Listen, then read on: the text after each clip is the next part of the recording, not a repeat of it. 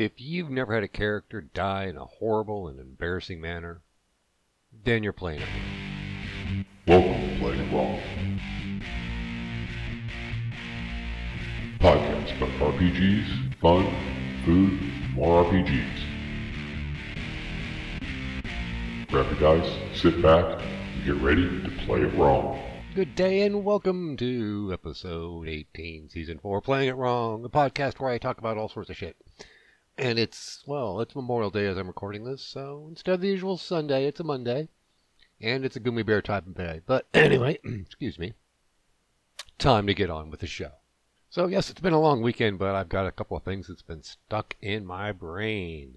Let's see, first and foremost, Patreon has decided that they need to start collecting sales tax for various uh, jurisdictions around the country and the world, which goes by where the patron is, not where the creator is. And now I'm kind of forced to figure out so what exactly is the taxable portion of what I'm doing. And it's just a silly pain in the ass, and I'm not sure what I'm going to do yet. I mean, my whole idea with Patreon is more of a tip jar, so I guess I'm going to convert it more into that and maybe add a couple more options like Ko-fi or Buy Me a Coffee and see what happens. Um, but yeah, and also looking at the things I'm backing is like, do I want to get charged an extra percentage on that because somebody says I need to pay extra for it? I don't know. I like the creators, but it's I don't know. Anyway, I still have to decide on that. Probably do, that up next week, or at least start putting things together since the end of the month. Roll things out at the beginning of next month. So. All right, so what are we gonna? Oh, this episode. This episode is brought to you by Initiative. It's not brought to you by Initiative. It's about Initiative. That's what I want to talk about. So, at its most basic, Initiative is who gets to go first, and who, well, basically dies first a lot of times. In the old school games, it was kind of annoying. I never really liked it, and we changed it really early, where you had that phase of melee magic missiles move. I know I got that order wrong, but that we stopped kind of doing that early on because it got a little cumbersome, and I still think it's a bit cumbersome. and then, of course, you've got the uh, sides versus individual initiative. Sides eh, works, but of course, there's always one person who's like, "But my character should go first. but let's, I mean, in its most basic, yes, I said, initiative is who gets to go first. That's from the player's perspective. From the GM, it's all about keeping things organized at the table when things get their most disorganized, which is like during combat.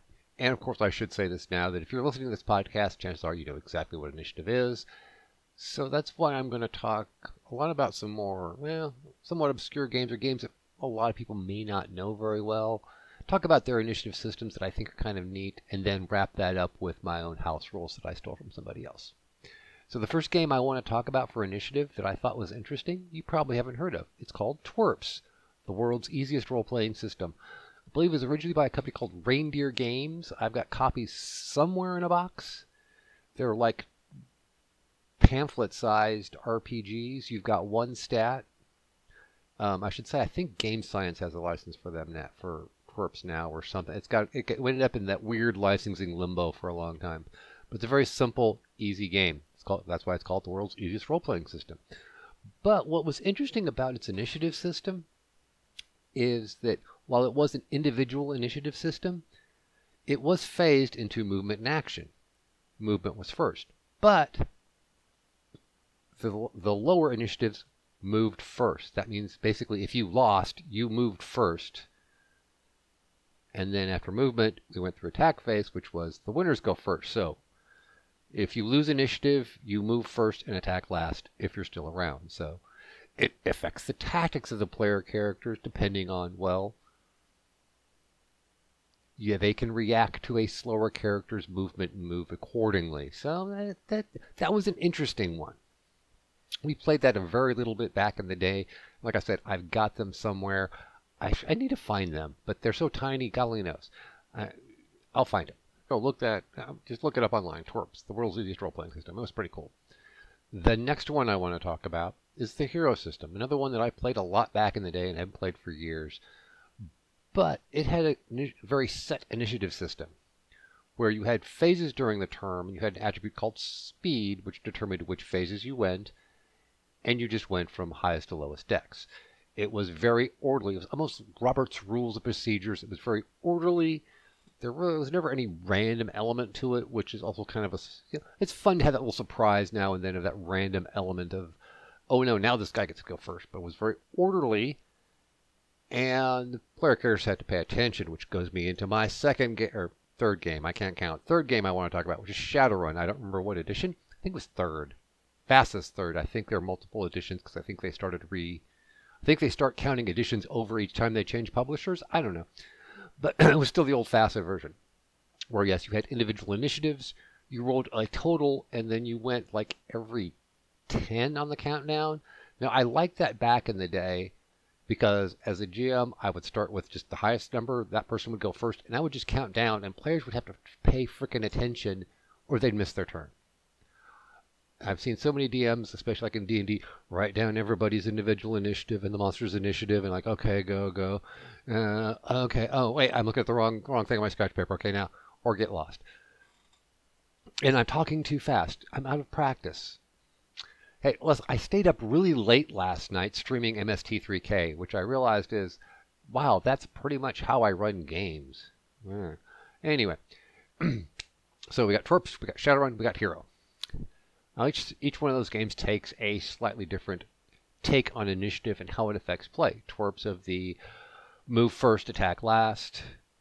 Hero has the very strict set. This is when everybody goes, and you sort of have to pay attention of when you go. It's very tactical, much like Hero is.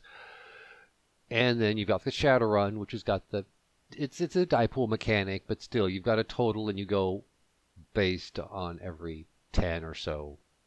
I think it's I think it was ten. Counting on every ten. So if you're level 21, you would go on 21, 11, and one. So th- those were like three games that I play.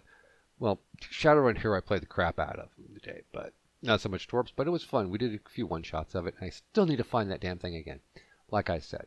And I know I'm freaking rambling, so let's go on to the next game system that I think has a needed initiative system, and that is Savage Worlds. As a game master, I really, really like it because it uses a deck of playing cards. Every player character and the monsters or significant monsters get a card, and you go from highest to lowest card. There are little things where some monsters or player characters may get two cards and take the better, or they if they get a crappy card, they may get a second card, depending on their special abilities. But in general, it's and it is very easy for the game master to keep track of what's going on because I can see everybody's card around the table. That's why for initiative, I got the old people deck, which was like a huge oversized deck that's the cards are almost four by six. I mean, they're that big a playing cards. So they're very easy to see from across the table. Deal them out, pick them up, next round. And the order changes, which changes the tactics and everything else. But it's a very easy and fun system to use. So, Savage Worlds, another one of those favorites I like. And you could even, because it's so alien to the other other systems, I think you could adapt this to OSR or D&D games, D20 based games, just with a few house rules and tweaking of okay, if your dex is so much, you can redraw if you get a 5 or less. If you've got like a 19 dexterity, you get two cards and take the highest one. Everybody else gets one card. Pretty simple. But, you know, that's not a house rule I use. Here's the house rule that I use. And I use it for 5th edition, old school games, Dungeon Crawl Classics, um, and it's became kind of like the table rule that we've been using.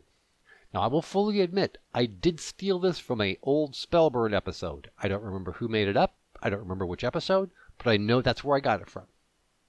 So, here's how it works. Individual initiative. Highest one goes first. Then you look to the person to the left and the right of the person who won the initiative, and whoever was the higher that is the direction you go around the table. That may be the GM, that may not be the GM, but that determines the direction around the table, and you just keep going around that way until the encounter is over. Like I said, we've used it for Dungeon Crawl Classics, I'm using it for Swords and Wizardry, we're even using it for 5th edition. It keeps things fluid, random, and orderly. And that, dear friends, is my little rant on initiative. That's the system I use for, well, most games. You know, the similar games like DCC 5e also, they're all very similar D20 based games. And like I said, I love the Savage World system, and I like playing Savage Worlds, which I may in the future. So, what does that mean now? It means I've gone and beaten the heck out of this topic, and I'm going to finally, finally, finally move on to Tomes of Ancient Forbidden Knowledge, and I don't feel like doing the bumper again. But hey, you know what it means? It means we're still reading from Eldritch Sorcery, and we're going to go over the original Druid spells. So let me recap since it's been a while. Um, yeah, this is this section of the show where I read from the original Little Brown books. I am currently on Supplement 3 Eldritch Wizardry, and as we have determined, original psionics sucked and there's some combat charts that make absolutely no damn sense in the book. But this is also where the cler- uh, cleric, sorry, the druid becomes their own class. Remember, they used to be monsters, then they were just neutral clerics, and now they're their own class with their own set of spells. So let's look at these original spells. so, first we want to know that druids use mistletoe. You have to locate and gather your own mistletoe, and such mistletoe must be used whenever spells involving cures, lightning, and weather are to be cast. Ah, not all spells. Notice in that. Uh, to be most effective, the mistletoe should not be cut. I hate the way some of this works. And it should be cut with a golden sickle and caught in a bowl, preferably made of gold, before it strikes the ground. And you have to collect it on Midsummer's Eve. and it'll be less effective. Of course, I. Okay, so basically it's GM's discretion on what less effective means. All right, so first level predict weather. It's pretty much with it. Locate animals. Yeah, similar to magic spell. Detect snares and traps, like a cleric. Detect magic. Yeah, okay. Purify water, like a cleric. Fairy fire. Now it's a new spell. Yeah, fairy fire. Okay, you. By using this spell, the caster limbs the object he desires with a pale glow. I think. I, don't know if limbs is a word. Um, this luminescence causes no damage and shows only the outlines of the object. An area covered is 10 by 10 by square feet, duration 6 turns, range 66 inches. So there was no saving throw, there was no specific game benefit other than it outlined a creature. Which is handy in the dim light like the draw. And uh, if something's invisible, let's see, that was the first level spell. Second level spells, new spells, produce flame. You can cause a flame. You know, gee, like a lantern. Wow, okay. Find plants. Or, I'm sorry, locate plants. Yeah, speak with animals, same as a cleric spell. Cure light wounds, same as a cleric spell. Obscurement. I gotta make this fun, people. Obscurement. When this spell is employed, it would cause a misty cloud of vapor to form around him. So he farts. Um, create water. Same as cleric. Heat metal. Another one of those favorites. So what is what, what, what was the original heat metal like? Let's look at this. Okay, each level of the druid approximately 200 gold pieces in weight because that's what it used to do weight by. I'm, not gonna look up what the conversion is, but it's a lot. Flesh in contact with the metal heated by the spell silver burns and is accordingly damaged. What is the damage? And fire resistance damage. Uh, okay. Metal stays in searing temperatures for two turns, the first of which will blister a hand and make it unusable for one day. No damage, just makes your hand unusable. Or causes one to two points of damage. Excuse me. Um, except the head, which will take one point of damage and cause the person to become dizzy. The second of which will cause a hand still in contact with the metal to be severely burned and unusable for one to three weeks, causing an additional two to three points of damage. Okay, um, additional damage if it's in the head. Okay, could become unconscious two day turns. Range three inches. So in all in all, the Great Heat Metal spell really wasn't originally a direct damage spell. It was more of a long-term screw you up spell, or possibly, if you're dumb enough, knock you out from heat exhaustion spell. Next, Warp Wood. Really good for getting past doors, but you cause straight wood to warp. It'll screw up arrows. Pyrotechnics, same as protection from fire. Call Lightning. Here's another favorite of Druids, that third level Call Lightning. This was their fireball, this was their lightning bolt but they needed to use it outside and it depended on the weather. Any sort of storm, including a tornado, which I think it would be interesting if the druid was standing outside in a tornado going, I'm going to cast Call Lightning, and the rest of the party's going, We're getting the F out of here. Um, it does 8d6 damage plus the level of the druid. 8 death damage plus level of the druid. So I take that as at least 15, so like 13d6 damage. Usable outdoors only, and one bolt per 10 minutes. So you hit them hard. It's it's definitely a siege spell, because fights usually don't last that long. okay, range is 36 inches. No, lightning comes down in a perpendicular path, and it can strike objects in the sky as well as those on the ground. Yay! Cure disease, hold animal, yay. Plant growth, eh. Water breathing, eh. Neutralize poison, eh. Produce flare, fire, which I guess is better than produce flame. Um, I guess it is. Yeah, because you make a bonfire, basically. Protection from lightning, which is handy. Um, speak with plants. What's it say? Feed me, Seymour. Plant door, which is another of those weird spells where you just teleport between plants. Um, insect plague, it's same as a cleric. Control temperature, 10 foot radius. You can change it by plus or minus 50 degrees. So what it does will depend on what the DM thinks it does. If you're serious, summon animals, same as conjure animals. Hallucinatory forest. This you make any creature other than another druid or a magical forest creature or an ent to absolutely believe it is actually there and, and act accordingly. It can be dispelled by dispel magic or a reverse of the druid spell which brought it into being. It's a three inch square per times the level of the druid. Remember, it's like outside, so it's like 30 yards times the square, square root of 12, whatever. Um, yeah, it's weird math. Uh, let's see, fifth level wildfire control winds. Yeah. Pass plant, and it's not because he ate a lot of roughage. You know, a lot of these are like anti-plant shell, which is good if you're attacked by plant monsters. But where, where, where is the uh, turn wood, which is interesting, which is a wall of force that protects against wood. So there it is. Originally, this was. They got reincarnation at seventh level, as opposed to the low level spell it is now, which is always a fun spell. Let's see, Creeping Doom, which is a summon a horde of insects. Um, confusion. Transmute metal to wood. That would kind of suck. Conjure Earth Elemental, Firestorm. So these spells were, yeah, they were kind of elemental in nature. A lot of really kind of useless spells. I know there was an old Dragon magazine that said, "What do you call a low level in a druid? A low level in a druid?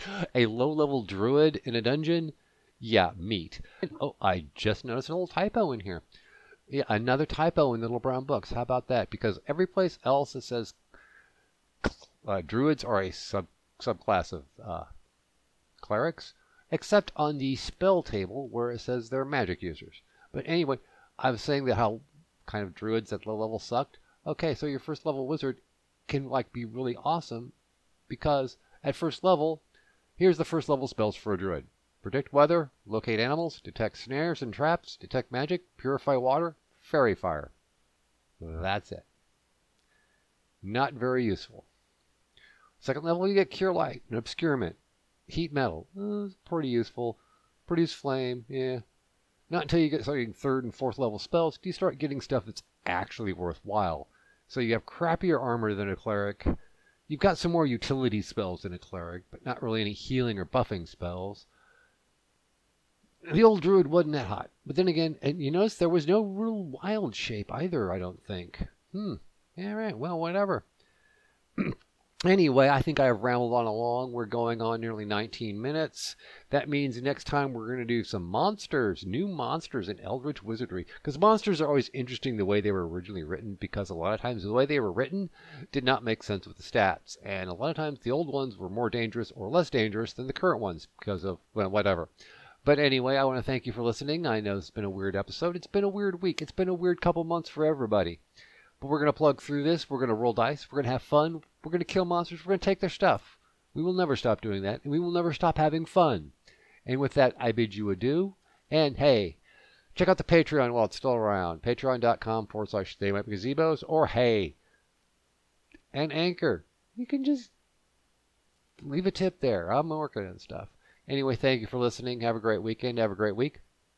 Peace out.